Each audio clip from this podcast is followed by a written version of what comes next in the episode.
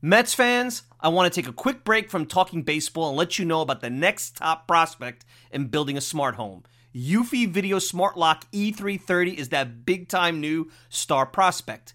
The Eufy Video Smart Lock E330 is a smart lock, a 2K resolution camera, and a doorbell. It's three devices in one, triple the security. You know triples are rare in baseball, but not with Eufy. You can have everything in one device rather than install many pieces on your front door. It's not just for security, but also for convenience. Just the other night, I had tons of packages in the rain. Rather than fumble for my keys, I easily entered my home. This is big since I have four dogs who are impatiently waiting for me at the door. No more concerns about losing keys, and you could assign passwords to your family members. Worried about when your loved ones are getting home? Eufy allows you to see them coming back home via the integrated camera. Hey, Mets fans, this is a home run. I had a competitive product before Eufy, and it's the difference between a one dimensional hitter and a five tool player. Eufy is that five tool superstar. Go to eufy.com, that's E U F Y.com to learn more. Already sold? Go to Amazon and get your Eufy Video Smart Lock E330 today. Want to go to the store? Best Buy will have it starting around May 20th. Get complete control over your front door at ease with the Eufy Video Smart Lock E330 today. If you're a woman over 40 dealing with hot flashes, insomnia, brain fog, moodiness, or weight gain, you don't have to accept it as just another part of aging. The experts at MIDI Health know all these symptoms can be connected to the hormonal changes of menopause. And MIDI can help with safe, effective, FDA approved solutions covered by insurance. 91% of MIDI patients get relief from symptoms within just two months. Book your virtual visit today at joinmidi.com.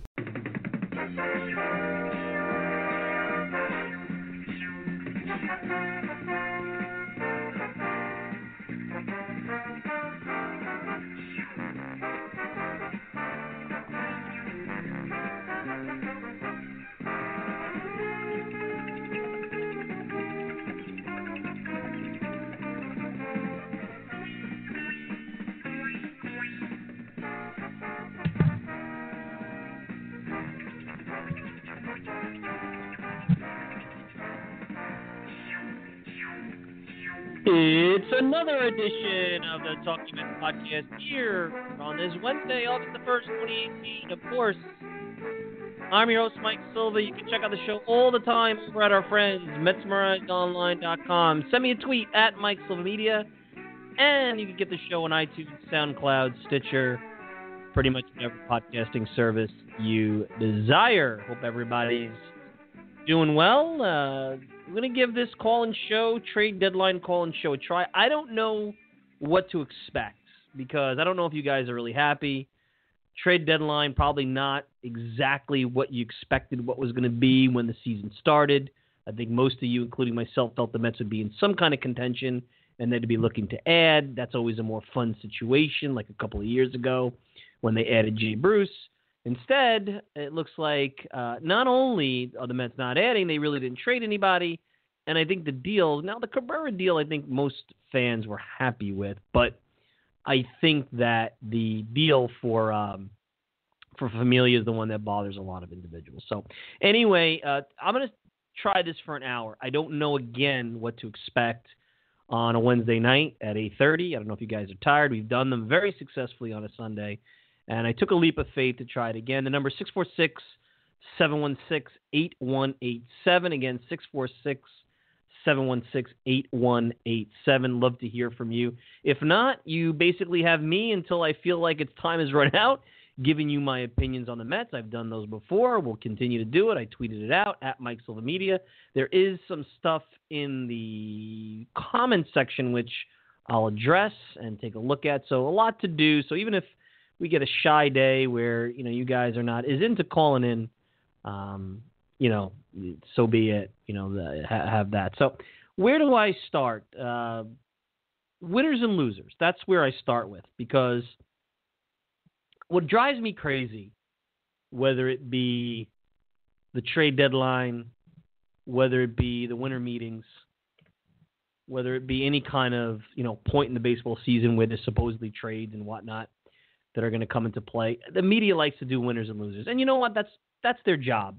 their job on MLB Network Radio with Steve Phillips, their job on uh, electronic media blogs. Oh, these are the winners of the you know the the Marlins win the winter meetings many many years ago when they were in on Pujols and Jeffrey Loria was pulling his scam, signing Jose Reyes and you know all the stuff that was going on, and we're going to be a contender. And the Marlins, they they got a new stadium. They're the winners of the trade deadline. Then there was another off season where it was the Padres are the winner at the tra- at the winter meetings, right? And then there's winners and losers. And and I look at this and I say, you know, what does it really mean to be a winner or a loser? Because at the end of the day, there's no banner. Uh, it's an opinion, just like this show is an opinion. And uh, you know, I. Uh, You know, I, I just don't think there's really much to it, to tell you the truth. The reason why I don't call the Mets losers at this deadline is because I really think that the media, and I think a lot of even fans, have this notion that you trade the starting pitching and you're going to get back a ton of prospects and you're going to do this quick rebuild. And, you know, you all want to be the Phillies or the Braves now. Uh, we'll see how that works out. And, you know, that's what you guys wanted. I think a lot of you guys wanted that. And that didn't happen. So immediately the Mets are losers. And and maybe even if they traded Zack Wheeler, I guess that would have been maybe considered a quote unquote win. But I look at it this way, and and more importantly, I look at the Chris Archer trade. So if Chris Archer is the benchmark, Chris Archer is a guy that is a career, you know, slightly above league average pitcher. Uh, ERA uh, for his career of 3.69. You know, he's got a losing record. Uh, probably a lot of that had to do. Tampa has not been a great team over the last few years. He lost actually 19 games in 2016. Uh, and as we're learning with Jacob DeGrom, and I've always been against this, but the more you look at it, wins and losses for a pitcher, especially in this era of bullpens, is becoming more and more of a difficult thing to judge a pitcher on. We're not going to get into that. But if Chris Archer, who arguably is probably somewhere in between Zack Wheeler and Noah Syndergaard as a pitcher. Pointing more towards Wheeler than Syndergaard, but you could make the argument, depending on if you want to put Syndergaard's uh, injury history into play, and you know, I don't know, whatever you want to talk about in terms of what your belief is, what Chris Archer is. I don't think the the Rays would would you know control, mind you. You know, here's a guy who has control you're going to have them for 2019, 2020, 2021. I don't think they did a hell of a great job, to tell you the truth. Maybe you guys disagree. I think Tyler Glasnow and Austin Meadows, I'm not saying they're bad prospects. Glasnow's got a good arm. His walk rate is atrocious. He's been essentially a few cups of coffee, three years. Here's what I would ask you guys. If Glasnow is so good and he's such a great prospect, you would think he's as good, if not better, than Chris Archer. And maybe the Pirates are playing to win now, and, and that sounds like that's what they're doing. Why wouldn't you just hold on to him and develop him? I mean, the Pirates maybe really believe that they could sneak into the playoffs and make some noise, which is my point. I'm getting to a point here. Why would you get rid of uh, that guy? At the end of the day, I'm guessing you feel, and the Rays feel, he's as good, if not better, than than Archer. So you have your Chris Archer at a more cost controlled situation. And then Austin Meadows, I mean, interesting prospect, no doubt. Guy could play the outfield. Uh, you know, may have a little pop. And he hasn't shown it at the higher levels, but okay, fine. A guy that will be a solid hitting outfielder. Not a huge on base guy, but you got him as well for a starting pitcher. I, I don't think that's a great, exciting return. And I think that's exactly what, you know, I guess you would say is why Zack Wheeler's still a Met, member of the Mets. So if Chris Archer is the benchmark, can you blame the Mets for not trading any of their pitchers? Now maybe you could say, well, Degrom would have gotten you significantly more. Maybe. I didn't really hear. I mean, some of the the offers that the media was floating for Degrom were downright embarrassing. I mean, offers headlined by Brandon Drury. Really? And I know that's the media, but even a, a deal of Miguel Andujar and Justice Sheffield, which is a decent deal. Although I would say, because you still don't know what Justice Sheffield is, and because Andujar, I believe, would have he hasn't been around the league two times, and there's questions about his defense. He's a solid offensive player. I think that's more of a of a Matz Wheeler trade, in my opinion. I mean, maybe more for Wheeler. I'm serious. I know you guys are thinking I'm going to be crazy here, but more for Wheeler. So, uh, you know, I guess I would say this. If the Mets are losers because they did not gift their pitchers to a contender, then I guess they're losers. Really, I think they're losers then. Because that's all I've heard the media say now for the better part of probably two months is that you know the Mets have to you know they have to trade their pitchers. Uh, you know the Phillies and the Braves have passed them. Okay, they had to pass them in the standings. Uh, there's no chance of contending in the short term. I don't believe that. And I mean, I've even seen, and I talked about this on WLIE Rich Catino's show on on Sunday, as I was a guest co-host. The Padres are out there looking for a young, controllable pitcher or a young starting pitching, like an Archer, like a Syndergaard. And they're loaded with all these prospects. And you see, oh my, oh, the Mets need to jump. That, there's the farm system they need to jump in on. Well, based on the Archer trade, you're not getting what you think you're getting. And why do you want to switch places with the Padres? The Padres, who have all these prospects, which, by the way, the Mets have on lower level are starting to accumulate some prospects. Why would you trade to be the Padres when you're probably going to be looking for that young, high upside, controllable pitcher in a couple of years? Answer that question for me. Maybe you want to join the fray. The number is 646 716 8187 if you want to join the fray why would you want to be? Don't get it. I don't see I don't see any kind of upside to that situation. You have, and that's my point, and that's what really gets me to the main thesis here is that I have a hard time, and maybe I'm antiquated. Maybe that's what this is all about. I have a hard time believing that a rotation with it, DeGrom, Syndergaard, Matz and Wheeler, four really good pitchers. And I know that some people may be holding their breath over Matz and the forearm strain. Yes, they've had injuries. In the case of Syndergaard, I mean, really freaky stuff. Stuff that you can't limit pitch counts or prevent. Which, by the way, did, any, did anybody make fun of J Happ for getting the same hand, mouth, and foot disease or whatever it is that Syndergaard got? Of, of course not. Of course not. I didn't think so. If you can build in 2019 or 2020 a competitive offensive team around those pitchers, then you're right. Then you know what?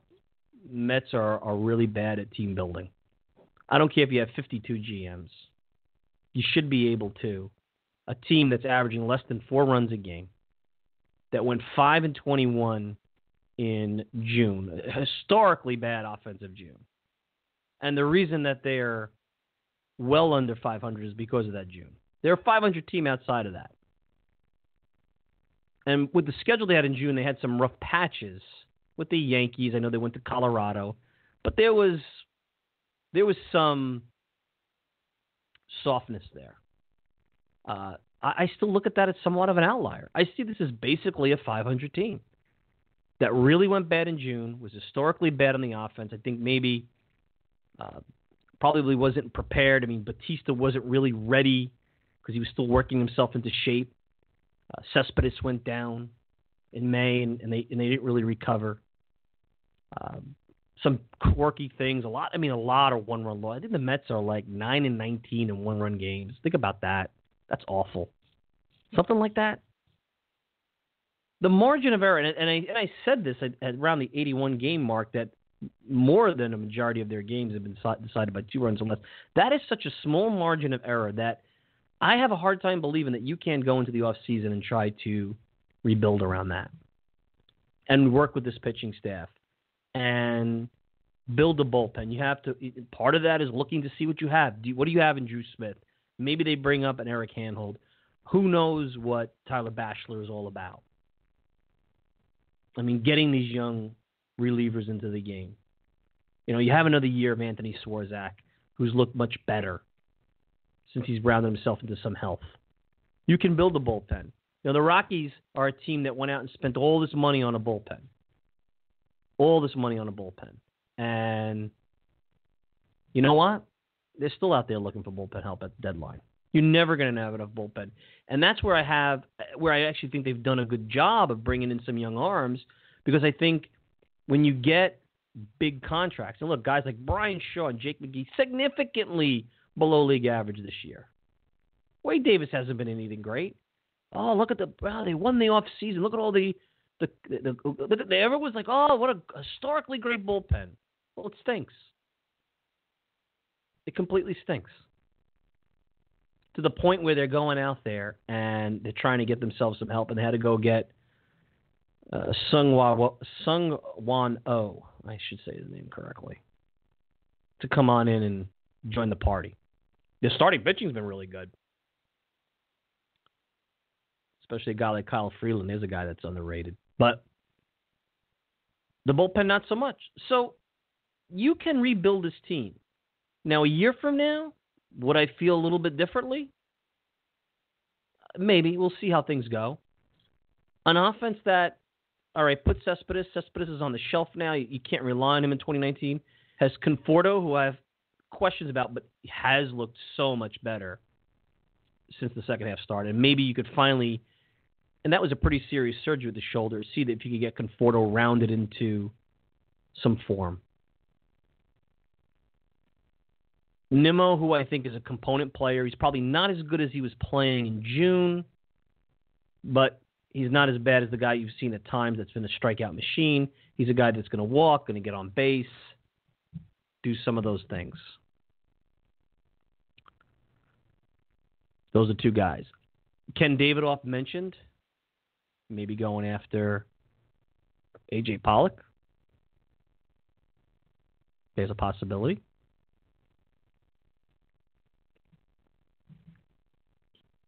I looked at guys. I mean, Brian Dozier's a guy. I know that the Dodgers just acquired him.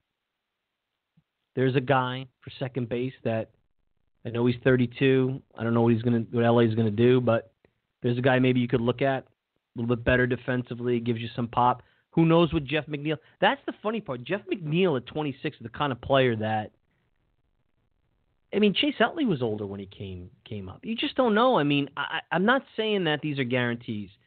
I think what you guys want is you want guarantees. You want the Mets to go out, sign Harper, sign Machado. It's not going to happen, and that doesn't mean that they do need an impact bat. And yes, it would be nice to say, let's go out and sign Manny Machado. Even if the Mets gave the most money to Manny Machado, I don't know if he'd come here versus LA. You're at a point with free agents, the West Coast is always going to beat the East Coast in a lot of ways. And the Yankees will supersede the Northeast and the weather and the nonsense. It's not the greatest place in the world to live for some of these guys because it's the Yankees, the pinstripes, there's sort of a brand there. But some people don't want to go there. The uh, you know, look what happened with the Angels. Nobody thought for a minute that Shohei Ohtani would go anywhere but the Yankees. He didn't want to play in New York. It does happen. 646 716 8187. Kind of like got what the fear I had with some crickets. That's what you get with a live call in show. Do it midweek, work, guys going home, a lot of disgusted, you know, disgusted fans. Who knows who can, who knows what you guys, you know, are up to. I saw that guy named Ray Caratini over in the comment section one of the fans to hear, the, you know, me to hear the fire and brimstone from the fans. Well, I'm not hearing anything from the fans, and that's okay, because I'll go on for an hour and give my opinions, and you could listen, and we'll take it from there.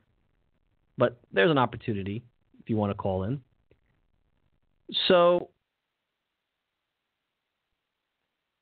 that I don't know if that's a like if you look at the Davidoff plan, I'll go out and get I think Patrick Corbin. If you really want to look at who got two guys, you could go to Arizona and you could sign Patrick Corbin and AJ Pollock. I think those are two free agents that I'd that I'd target: a pitcher and a center fielder.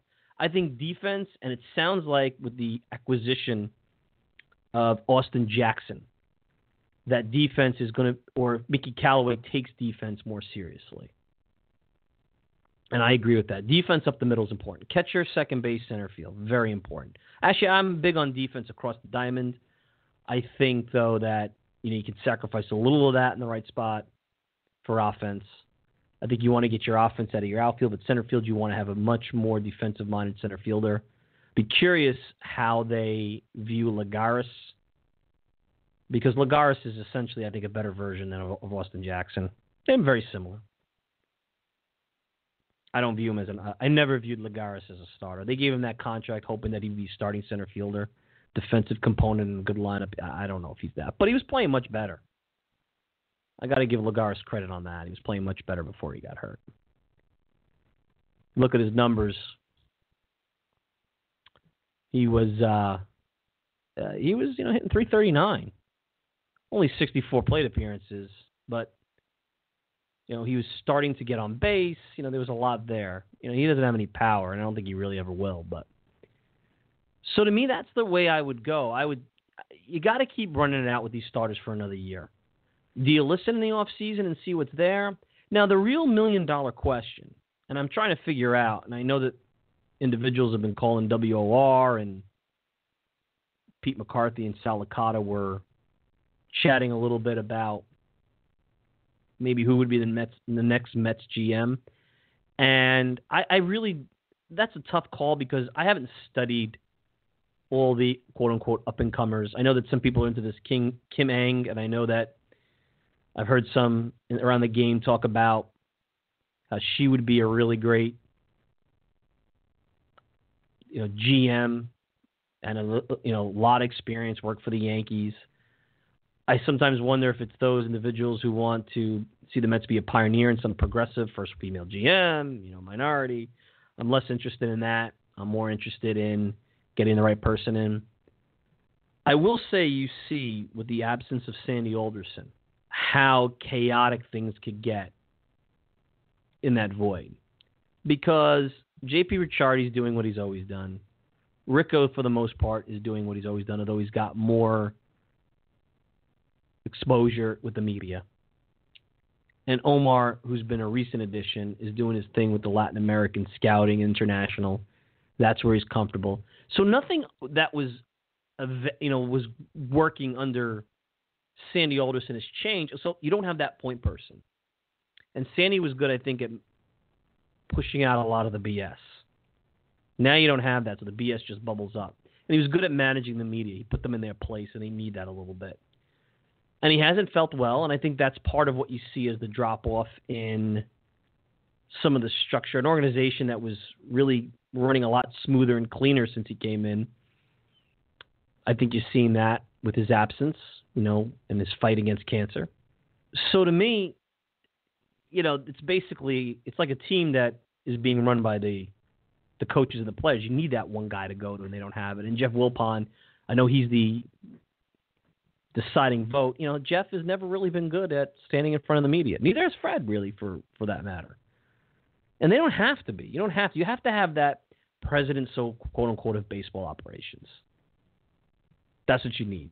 And I know that in this town, sometimes, you know, the fans they want the owner to come out there and stand in front and give us hope and stuff. You know, right now, there's not much they can say. They're trying. They're going to look for a GM. They're going to figure this out. They're going to stay stand pat. I mean, maybe they trade Mesoraco. Maybe they trade Bautista. I personally got to tell you, if they're going to trade those guys, here's where I would criticize them. If they're going to trade those guys and get organizational filler guys that have no shot at contributing in any way capacity, I say you just hold on to them and you try to compete and win as many games as you can the rest of the year. What I don't want, and this is where it could get dangerous for Callaway, and I know some of you guys, I'm reading the comment section. I know some of you guys brought up Callaway. If it gets ugly, and, and last night in the 25 to 4, I'm, I'm not thrilled, about how there was a lot of the joking, the laughing. You know, personally, Ryan Zimmerman should have hit some some dust for what he did to Reyes, and, and they took that. And I, I'm not crazy about it, but I think Callaway's in a bad position now because things have got so wonky, so wacky, have spiraled so bad. I don't even know if you can.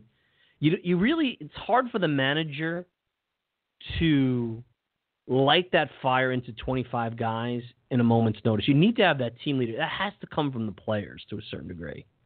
But the tone does start from the top. And Callaway is a very even handed, calm, practical, level headed guy. He's not a fire and brimstone guy. Uh, I don't really think Terry Collins really was. I think it was fake what he did, but I know that he played the part better. Uh, and everyone loves him now because they, they have that little, you know, Chase Utley, Noah Syndergaard from a couple of years ago clip that made its rounds for a little bit. So I think that could get dangerous for Callaway. I think that a team quitting on him would be the worst thing possible. The number is 646 716 8187. That's the number. Love to hear from you. Love to see what you guys have to say. Keep it clean. Let's debate. Let's not make any kind of silly comments. Let's try to be intelligent, have some fun. Let's go to the phone lines. It looks like we have someone out in Suffolk County. 631 615. You're on the air with Mike Silva. Hi, Mike. Um, this is Jen from Ronkonkoma. How are you? How you doing? Hey, I'm calling because um, I'm listening to talk, and um, my concern is there seems to be like this ticking time bomb, and his name's Jacob Degrom. You know what I mean? Like with the two years, and like they have to get it together. And I'm watching the games, and the pitching is good, and he's great, and they lose anyway. So it's like just all these little ideas. Let's do this. Let's do that and they've this is two back to back years now of being terrible and it's just depressing. And it doesn't seem like anyone has any get up and go to really do something. And they talk the talk and it sounds like they're talking out of both sides of their mouth because they don't have a new GM yet or whatever. And it's just like I don't see a real fire or winning attitude or care except for maybe a couple players. And I always use DeGrom as the example because he's always been consistently good. I mean what do you think about that well, it's interesting because I have that concern. After last night was the first time that I think, and I couldn't watch the whole game. It was a tough game to watch, a softball type game. But first yeah, time you started to see, well, this is getting it's getting silly. It's getting silly. Um, when they were eleven and one, did you feel you saw the fire and the energy? I guess I'll ask you well, that because I thought I did. I did. I mean, Todd Frazier like the obvious thing, but when it was 11 and 1, the pitching was just okay, I remember. That was the funny part, like the starting pitching was just okay. And then they started to get good and everyone else went south. But I don't I don't know if I did. I remember Mickey seemed like I listened to post game, he seemed calm all the way through. Like he never changed. I didn't notice much with the players except for all that salt and pepper stuff. That's true, and I guess that's the thing. When you hired Mickey Callaway, you got Terry Francona. I mean, you don't see Terry Francona day in and day out, but that's, I guess, his mentor, and I, that's worked well. It seems like you're more in the camp, and I've seen fans fall into this where you like more of the colorful type of manager, the colorful type of on-field guys. I'm not sure you're going to get that much anymore. Players seem to be a little more sanitized, more business-like and I mean, what manager is really firing now? There's no Lou Piniellas. There's no. Right. It almost has to come from the players. You know what I'm saying? Like what happened last night to me. Yes, it's an indictment on Callaway, but I feel like if you're really ticked and you have a, a leader on that team, and Frazier's not there. Right. Um. I mean, that's. I mean, I'm surprised Noah Syndergaard didn't clock a couple of guys. Maybe, maybe they're.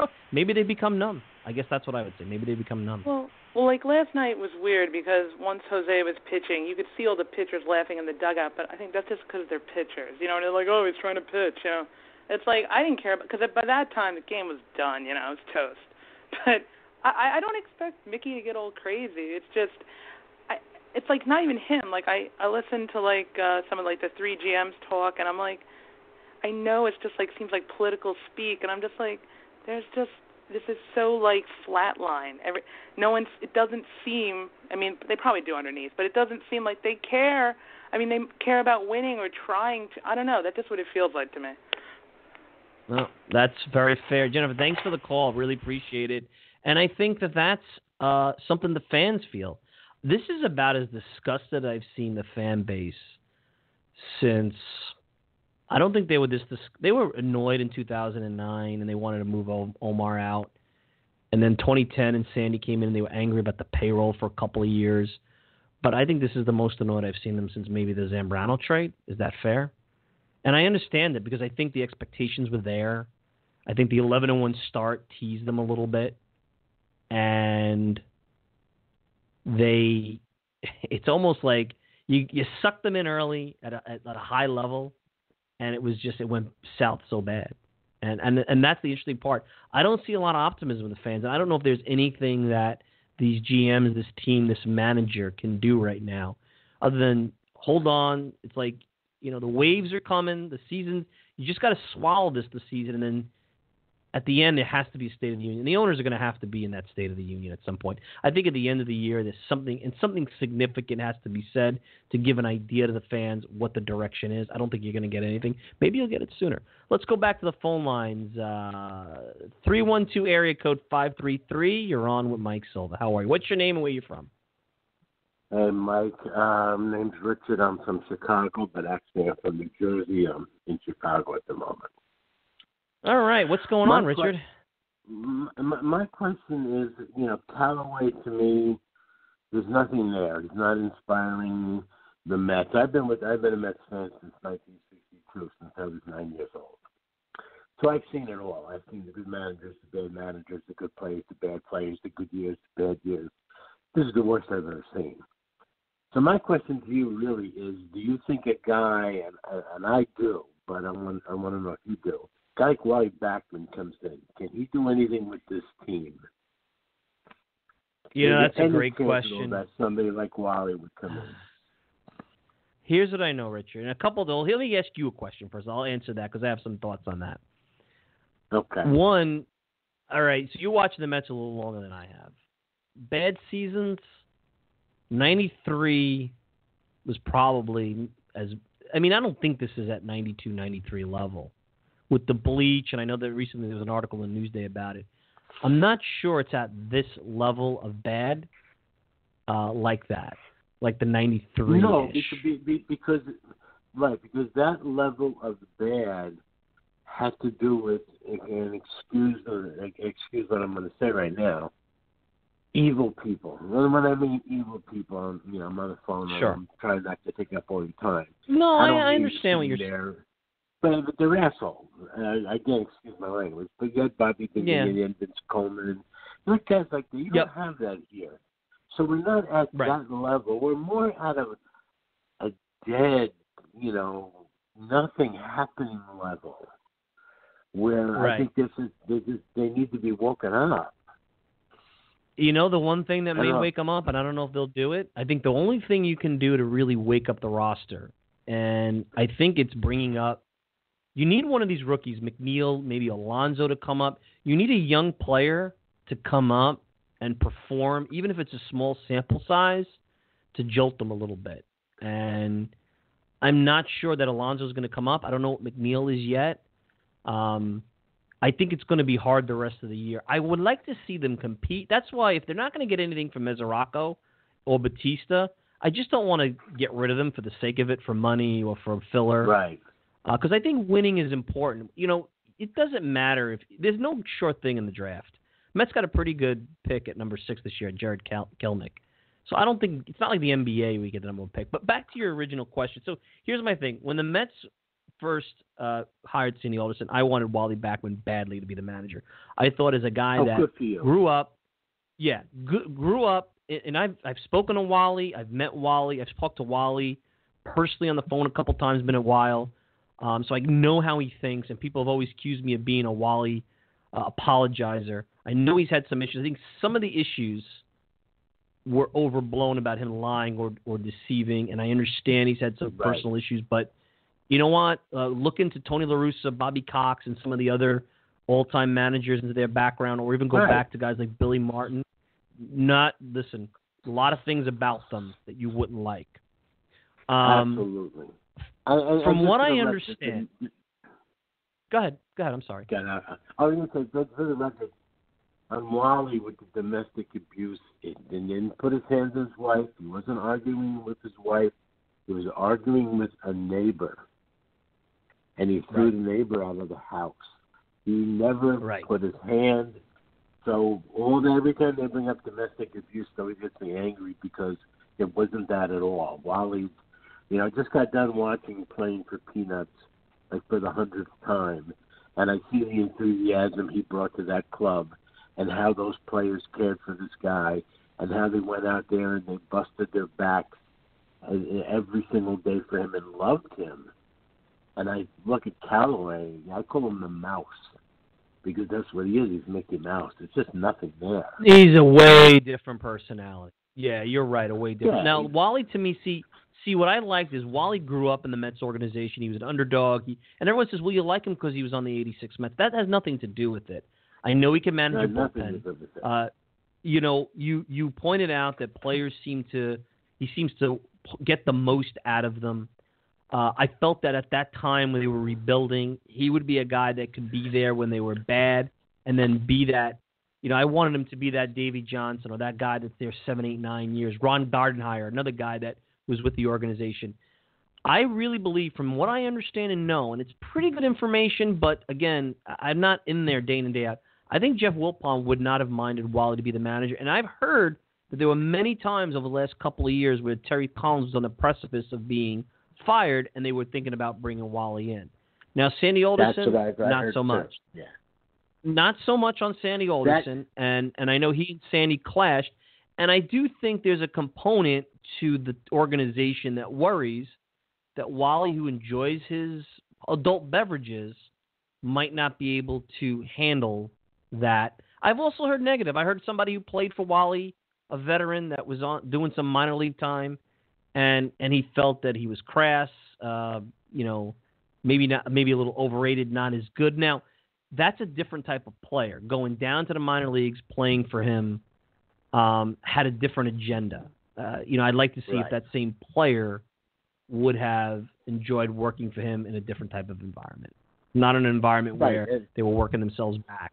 So, so I'm all for it. I don't think it's going to happen. I think now the Well, see, organization I and get that. Go I'm gonna say, I guess that's why I'm, I'm asking because I heard the same thing you you have that that Jeff Wilpon was okay with it, and that it was Sandy all of a sudden against it, and now that Sandy's gone, that's why I was I I, I was hoping that there was a chance because everybody No, I think- calling the shots. Yeah, I mean, if he's, I mean, if Jeff has his way, maybe.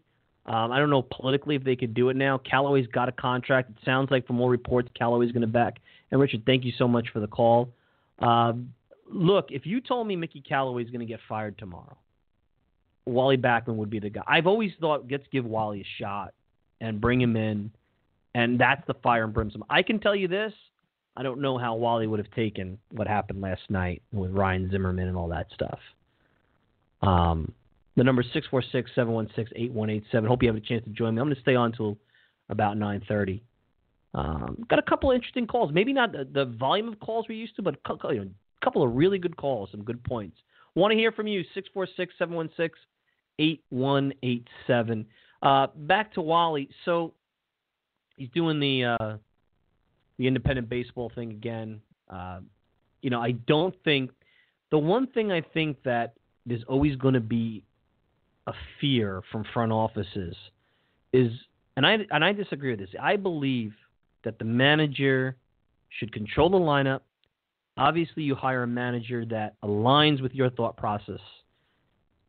But I do not believe the front office. Once that, you know, it's like the old Moneyball with Art Howe and Billy Beane. You know, if you have a manager like that that's not on the same page as you, then you got to get a new manager, and that's what Billy Beane did. But if you hire the right manager and you trust them to develop and and and get the most out of your team and your players, let him have the lineup, let him manage the bullpen, give him and feed him the data, but let him do that. Read Davey Johnson's book if you haven't. One of Davey's biggest pet peeves, and the Mets are kind of doing it again, is that they had too many cooks in the kitchen on the Frank Cash, and he felt that that's where decisions got made bad. Uh, his autonomy was undercut, And if they had listened to him, now a lot of the stuff he says in his book is second guesses 30 years later, which is easy to do. But I'm going to trust that he's being honest and he felt that way back in real time. I don't know if that's. I think that's what will hold Wally Backman back. Corny, corny wave. So I think what will hold him back is that he. They're going to look at him as being someone who not cooperate, is hard headed, even though he'll tell you the opposite. But that guy knows how to manage a bullpen. That guy will bring a fire and a passion like no other. Um, listen, Bobby Valentine's one of my favorite Mets managers. I don't think he can manage today with the way that the modern player is, the way the media is. Could you imagine Bobby Valentine back in the heyday with Twitter and everything? I mean, at that time it was a fire and brimstone. The media hated him, and a lot of times it goes back to my initial thing in the open: the agenda by the media, who wants to call winners and losers here, and the old agenda is like gift. The, you wanted them to gift the pitchers to the contenders because that's what they want. They would have. They hated Bobby Valentine. They would have used social media in every instance to go out there and and find a reason to put him in a bad light, just to get him fired because he wasn't giving them access or wasn't wasn't wasn't playing ball with them. Let's go back to the phone lines. 904-891. Uh, you're on the air, Mike Silva. Who? What's your name and where are you from? Hello, do you hear me, Mike? Yep, I got you. Hi, this is Andrew down in Jacksonville. Hey, uh, Mike, I got to be honest with you, brother. I don't have any confidence in this team at all. I mean, aside from the baseball, let's just look at how they do things. All right. Here you have a team when Alderson was in control, okay, where he fires Terry Collins, and then someone else gives him a position within the organization. Okay? While mm-hmm. he's general manager of the Mets, Jeff Wilpon goes and brings in Omar Minaya back into the fold. These things, I've never seen these things happen. I can't believe I that. Sally It's called the Knicks. is The Knicks did it with Isiah. Oh well, let's not even let's not even start that conversation, my friend, because we'll be here for the rest of the night. But I, I mean, and, and look at the team. They bring up these kids, okay, and you mean to tell me nobody taught them to bunt? Nobody tell nobody It's teaches been. them to play I, defense. I, I gotta tell you, man. I agree with you. It was. It's one. I'll forget about the players. The fact that none of these pitchers could bunt, other than, I guess Degrom is pretty decent at it, but he used to be a position player. Harvey was Right. borderline pathetic. I mean, this is going on for years. The pitchers not knowing how to bunt. It's been but bad. what I does that tell you? What does that? That's the organizational problem. No, you're right. That, That- that but that's that- that's the why thing they're here. overhauling. Because exactly, we could talk about trades all we want. We could talk about managers all we want, but this is an organizational problem. We don't have a baseball culture in the with the Mets. Okay, and what does that tell you? How- wh- how- What organization have you ever seen where we had a three-headed GM?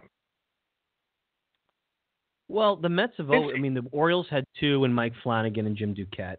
Uh, at one point, the Mets did this. Fred Wilpon likes this this situation, and if you read Davey Johnson's book, I mentioned it before.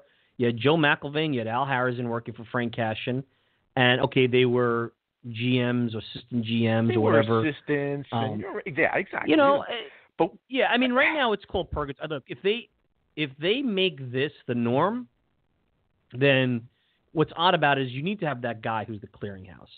Nobody. This is the same setup that they had under Alderson, except Alderson was the guy that kind of funneled the information up to ownership. They don't have that now, and there seems to be some confusion because, like you saw, and, and I thought it was a little overblown because you had the trade with Familia on Saturday at Yankee Stadium, and nobody was there to talk about it till Sunday, and the media made a big deal about it. Not how I would have handled it.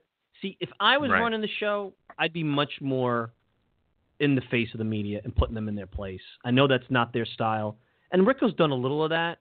Um, but you almost have to go to ownership and say, well, well who's going to talk here? Because Ricco's not the GM. I think Ricco's the best choice in front of the press. But you're right. I mean, now if they don't hire a president or a general manager in the off season, then I think you have more of a gripe. I don't think you just want to hire somebody right now. I mean, is it that you rather have an interim GM, like Ricco could be the interim GM? Because essentially, no, really no, is. no, no. Yes. No, no. I- What I want is that we have a GM. This is our GM. This is, uh, for the sake of conversation, this is Jerry Hunsicker. He's our GM. That's it. Or we could say, you know what, Ricco, we're going to give the reins to you until the end of the until the end of the season, and that'll be it. But it's always this clown stuff that goes on with this organization. In my opinion, in my uh, and this is just my opinion, I would never put Jose Reyes to, to pitch. That to me, oh, I thought me, that was this a just. No, this is just I, my opinion. Where, to me, that's an insult Yeah, to right. a pitcher. Because I would rather Well, go this- and put one of the young guys who are trying to make their way in the big leagues and let them go out there. Uh, let's say it was Corey Oswalt. Let him pitch five innings. If he gets shelled, he gets shelled, but he has, you know, he, he could put another notch on his belt. But you don't put Jose Reyes in there. That's another thing. What's what's what's the the, the obsession with Jose Reyes? That guy should have been gone by now. We could easily replace No. that guy with Jeff McNeil, but I have to watch Jose Reyes day in and day day out. replace him It's like the obsession Terry Collins had with uh, the shortstop Ruben Tejada. Ruben Tejada is nobody, but because Terry Yep. Collins loves Ruben Tejada, he has to play day in and day out. Another thing this crazy orga- organization does, okay? Why do you take a kid who's played first base all his life? Who apparently made his career all his life at first base, first base? Why would you take him to the minor leagues and put him in left field? This gives me the. well, the only thing I would say about that is watching Hojo It play wouldn't be the worst shortstop and watching Hundley play left field. right. Well, that yeah, I The- understand, and that was It's because well, insane. it that's always happens with the Mets. well, I- I'm sorry if I sound angry, but it, it, gets No, it gets to be angry. No, I- insane. Well, so then let me ask. Let's let's round this up here. So, let's put you in charge here. What do you want to see going forward? What do you want to see from now into the this you know I guess the early off season? What do you want to see? Do you see? Do you don't see a pathway with the new GM to take the four starting pitchers, an offense that's been really bad. That even if it was league average, you'd be pretty much 500 and, and actually be around where the Pittsburgh Pirates are. Think about that. If the Mets had If- scored at the same rate that they did last year, which was decent, no great shakes, they'd probably be in a wild card race right now. Last year's offense with this year's pitching would be in the wild card race. That's statistically a fact. That's what run differential. That's not just Right. me anecdotal putting it. So what would you like to see? Me, I would have done everything possible to get all of these old men off the team. I don't want to see Bruce there anymore. I don't want to see Frazier there anymore. And look what happened. We signed these old guys. My opinion, personally, you a player has a 10-year window from tw- the age of 20 to the age of 30. After the age of 30, and you could see this happen again and again and again, they start breaking down. But what do we do? We go and we sign these guys. Why? Because we're always looking over the fence at the Yankees. What are the Yankees doing? Oh, oh we got to sign this guy. Oh, oh, oh if not, we're going to look bad in, in, in, in the papers. And who is always concerned about how we look in the papers? Mr. Wilpon, isn't it? Right. Uh, Aha. So we keep making the same mistakes, like re-sign- re-signing Cespedes, which, in my personal opinion, we should have never done. Because now you would have instead taken. of being What would the you have done at that time? What would you I have would have sta- I would've- stood pat. I would have stood pat. You know why? Because instead of seeing Cespedes, basically his career's done.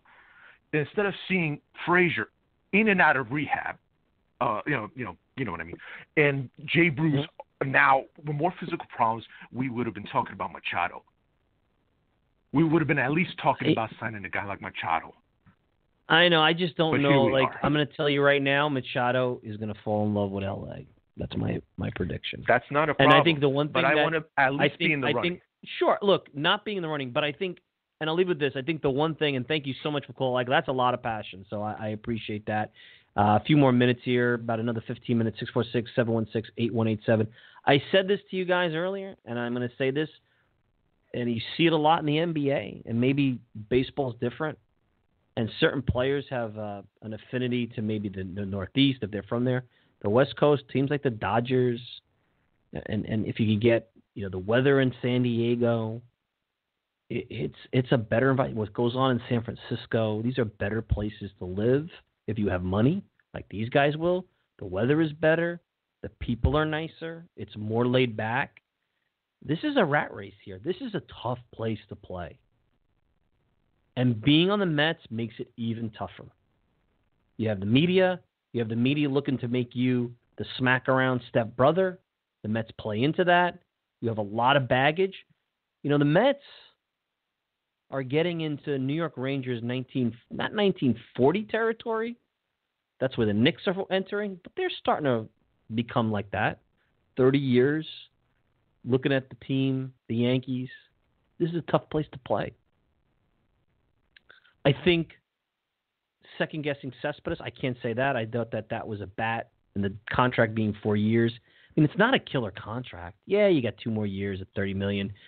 I know that there's been reports they don't want to reinvest. Look, if they're not going to reinvest the insurance money on Wright, and assuming Wright doesn't retire, and Cespedes, then yeah, they're going to have problems because you look that payroll next year without arbitration, they're on the hook for about ninety-two million dollars. That's with Cespedes and Wright's contracts. The year after that, 58 million. That's with Cespedes and Wright's contracts. Now, they have arbitration. They have Conforto and Matz and Lugo and Gsellman and and Brandon Nimmo will probably uh, yes he'll be uh, uh, arbitration eligible in the next couple of years. And of course, you have the free agency of of uh, Wheeler and Degrom is going to get more and more in arbitration and Syndergaard. So there's going to be more added to that. But I don't see again the reason I see a pathway to success here I don't see a ton of expenditures outside of the Cespedes and Wright that are obtuse. Those are going to be covered. Now, there's some questions about Cespedes because of the pre-existing condition, but those are going to be covered by insurance probably. Jay Bruce doesn't have a terrible contract, and I think he'll bounce back. Frazier's got one year left at nine million. Lagares, you probably could trade if you really want to get rid of him at nine million. Vargas, all right, he's got the two million in the buyout, but he's got eight million. Swarzak, if he pitches well, you'll be able to deal him. Listen, if he has a good rest of the season, you'll probably be able to deal him if you really want to. I think you bring him back at the bullpen at eight million. That's not a bad deal, and you're going to need some bullpen arms. You don't have a lot. Your costs are going to be Degrom. Um, you know, Flores is arbitration eligible. d'Arnaud, which I'd bring back. I know he's got Tommy John. Syndergaard. Conforto. There's not, I mean, you guys are worried about payroll. I get it, but you got to look at what's out there. Do you realize by 2021 and three, the Mets don't have a single long-term contract on their roster at that point? They're poised to start spending. Will they? That's a great question. And ownership has always been conservative. And does Cespedes and Wright and the history with those long-term contracts give them pause? Look, if I'm the Mets, you have listen. You go after uh, Harper. Doesn't Harper concerns me more? Let's play fantasy here. And again, join me if you want in the last 10 minutes, 646 716 8187. Okay, you want to go after big. You don't want to do my AJ Pollock, Patrick Corbin, you know, kind of go with a component type moves. Hope that Alonso could be an impact power bat next year. Conforto, you know, shows you more of what's been recent. Nimmo continues to develop. Uh, Frazier, who's never been uh, hurt, you know, could give you at least one more year. I don't think Frazier, that's asking a lot. I know shortstop's a bit of a concern with Rosario. You go out, maybe get a Dozier or, you know, make McNeil a backup. I don't know if I'd make McNeil my everyday second baseman. You got yourself a second baseman and you go to battle with the pitchers. You see what you can do to round out the bullpen. I mean, that's not a team that's bad not a trash team. You got to make sure that you'll start to have some of the young pitchers, the Duns of the world, add some depth in the minor leagues. Corey Oswalt, hopefully, you'll get a, you know, those guys. You know, can they be better? You know, six, seven, eight, nine in depth than what you had this year? We'll see. But the thing is this: so you want to play fantasy and go after Harper or Machado. It's not inconceivable because if you're giving them a long-term deal of five, six, seven years, you have nobody on the books after next year. Nobody. Go to Cots contracts. This is not me making it up. In 2020, you have Cespedes, you have Wright at 12 million, which he'll he'll never he'll never see that 12 million because he's never going to get back on a field. You have Bruce at 14 million. That is it. Now Cespedes by that time should be healthy enough to play. Um, you know, let's see what that is. I mean, you have nothing. Now you have at that point Syndergaard arbitration and you have the DeGrom arbitration. Now, by that time, maybe he signs a contract.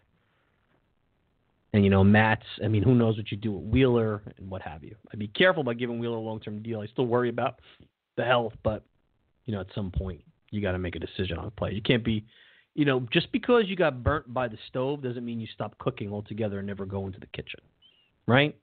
That's the way I look at it. So it's you can make the play for Harper and Machado. I don't know if you play for the Dodgers and the Dodgers play well, make the playoffs and win.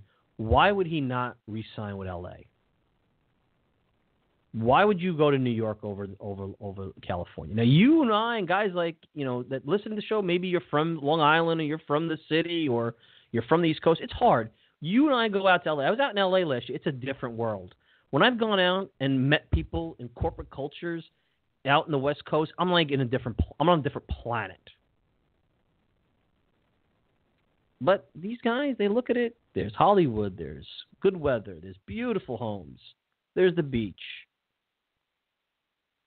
It's a lot different. It's, it's better than snow in Central Park in March and traffic in the Lincoln Tunnel. And sure, you have Connecticut and Long Island and, and, and all sorts of Jersey suburb, beautiful homes you could have. But that might not be, that's still not LA. That's not the coast. So even if you make the, the play for the most money, and by the way, Manny Machado has knee issues. So if you think that that's not a risk, I got a bridge to sell you.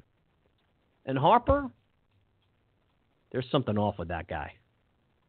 I've always felt a, a, if if you if you have a good lefty, if you want to be in a short series, you got to have at least two lefties.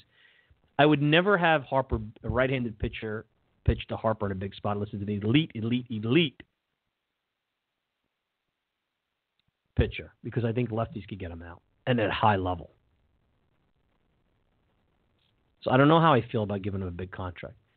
Now he's hit pretty well against lefties. This year actually he's hit better against lefties than righties. But I wouldn't trust them. Now maybe shifts get outlawed a little bit. I'm sure Scott Boras is positioning for that because the shifts have gone to the point where there's so many of them. So, I mean, I don't know if that's the guy. I think Machado's a guy. Again, there's risks with all these long term contracts. To me, I think you go and you try to. I think Alonso's going to play a big role in this. 30 home run guy. Uh, I know you can't rely on Cespedes, but Conforto and Nimmo, maybe Pollock in center, Patrick Corbin as, a, as another pitcher.